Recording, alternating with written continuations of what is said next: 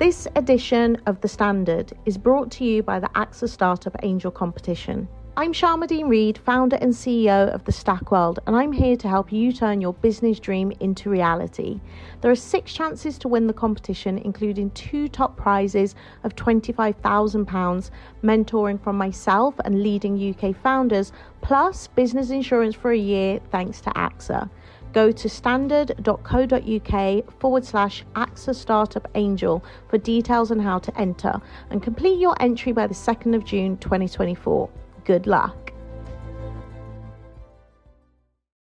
Imagine the softest sheets you've ever felt. Now imagine them getting even softer over time. That's what you'll feel with Bowl and Branch's organic cotton sheets. In a recent customer survey, 96% replied that Bowl and Branch sheets get softer with every wash. Start getting your best night's sleep in these sheets that get softer and softer for years to come. Try their sheets with a 30-night guarantee. Plus, get 15% off your first order at bowlandbranch.com. Code BUTTERY. Exclusions apply. See site for details.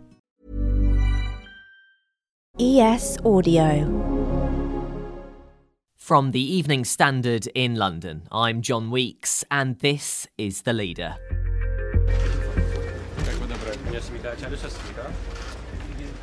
Vladimir Putin has met North Korean leader Kim Jong un at the Vostochny Cosmodrome, a satellite launch facility in Russia's Far East, for talks on, in Putin's words, all topics. According to reports, though, these talks focused on two main topics how Russia can secure arms from North Korea for its continued attacks on Ukraine, and how, in return, North Korea can secure better satellite technology from Russia. Pyongyang and Moscow both denied such a swap deal would be made, but the summit's been watched closely by Washington, London, and other allies. So, what will come from this historic meeting? And how could talks between these two leaders impact the rest of the world? Joining me now is Robert Fox, the Standard's defence editor. So, Robert, where does this meeting rank on the historical relevance scale for major leaders coming together for talks? This, as we can all recognise, is a marriage driven by necessity rather than by romance. They have met in the past, but that was before COVID, and both are extremely cautious, not to say paranoid, in the words of their critics, about COVID and infection. And they met in and around Vladivostok that time in 2017. Times have changed. It is very, very different now, in that although things appear in a way to be on the up for the North Korean dictator, they're not actually as rosy as he would paint them. Uh, but things are very definitely not on the up with Mr. Putin, who is in the middle of a war which has taken far longer than he ever could have anticipated in February last year when he launched uh, the attack, the invasion by 120 Russian battalion battle groups into Ukraine. And does North Korea have enough firepower to bolster Russia's war in Ukraine? And if so, what would those weapons look like? The North Korean forces have a lot of um, Soviet style weaponry, uh, stocks. They have things like uh, cannon or howitzer barrels, which are desperately needed because fire 2000 plus 5000 rounds. They get pretty hot quite physically and they bend and that there are tolerances that give way and they have to be replaced. And that is an issue for both sides in the present contest of the so-called ukrainian summer uh, offensive. So that's what they want in the first place uh, with the wish or the hope for putin that he can ramp up Russian military defense industries to replace the shortfall. That is pretty doubtful, by the way, and he will still have to go on scouring the world, uh, particularly among dubious allies, to see who can come up with munitions. And so we now have two particularly strange bedfellows. North Korea and Iran, which has been supplying uh, lots of weaponry, most famously the Shahed drones, quite modestly priced, quite effective, one way street, caused an awful lot of damage to the utilities and electricity supply infrastructure just about a year ago in Ukraine. Very important still, not quite as vital as it was, and uh, the desperately needed artillery weaponry from North Korea. And that will go on.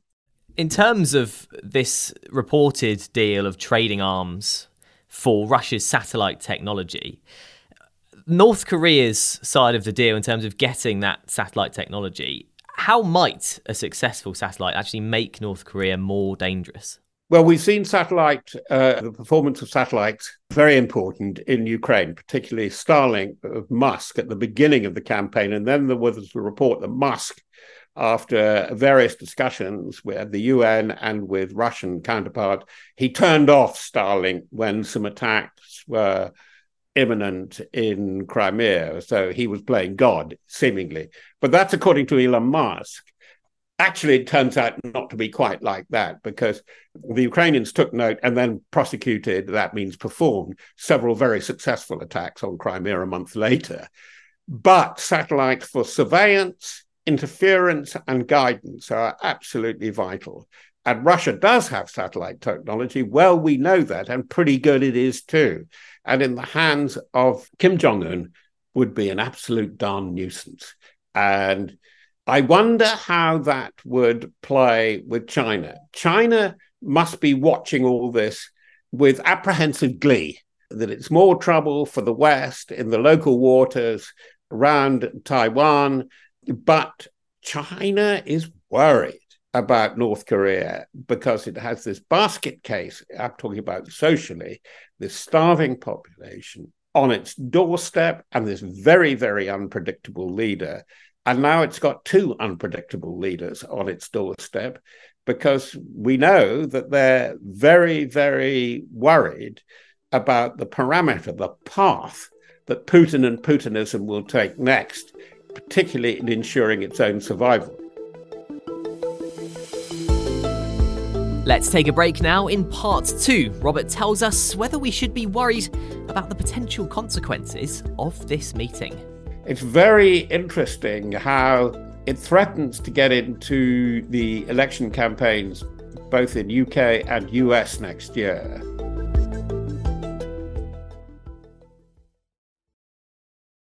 Hi, I'm Lawrence Dallaglio, host of the Evening Standard Rugby Podcast, brought to you in partnership with QBE Business Insurance. The show is available to listen to now and right up to the end of the season when the winners of the Champions Cup will be crowned at Tottenham Hotspur Stadium and the fight for the Premiership title will be decided at Twickenham.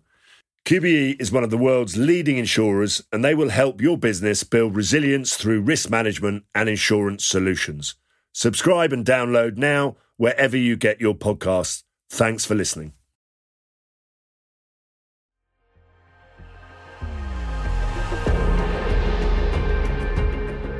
Can you see a scenario, Rob, at all, where both parties end talks with nothing exchanged and no deal made? I think they'll. I think they'll get something. I, th- I think um, with Putin, he he needs the few friends that will deliver him weaponry.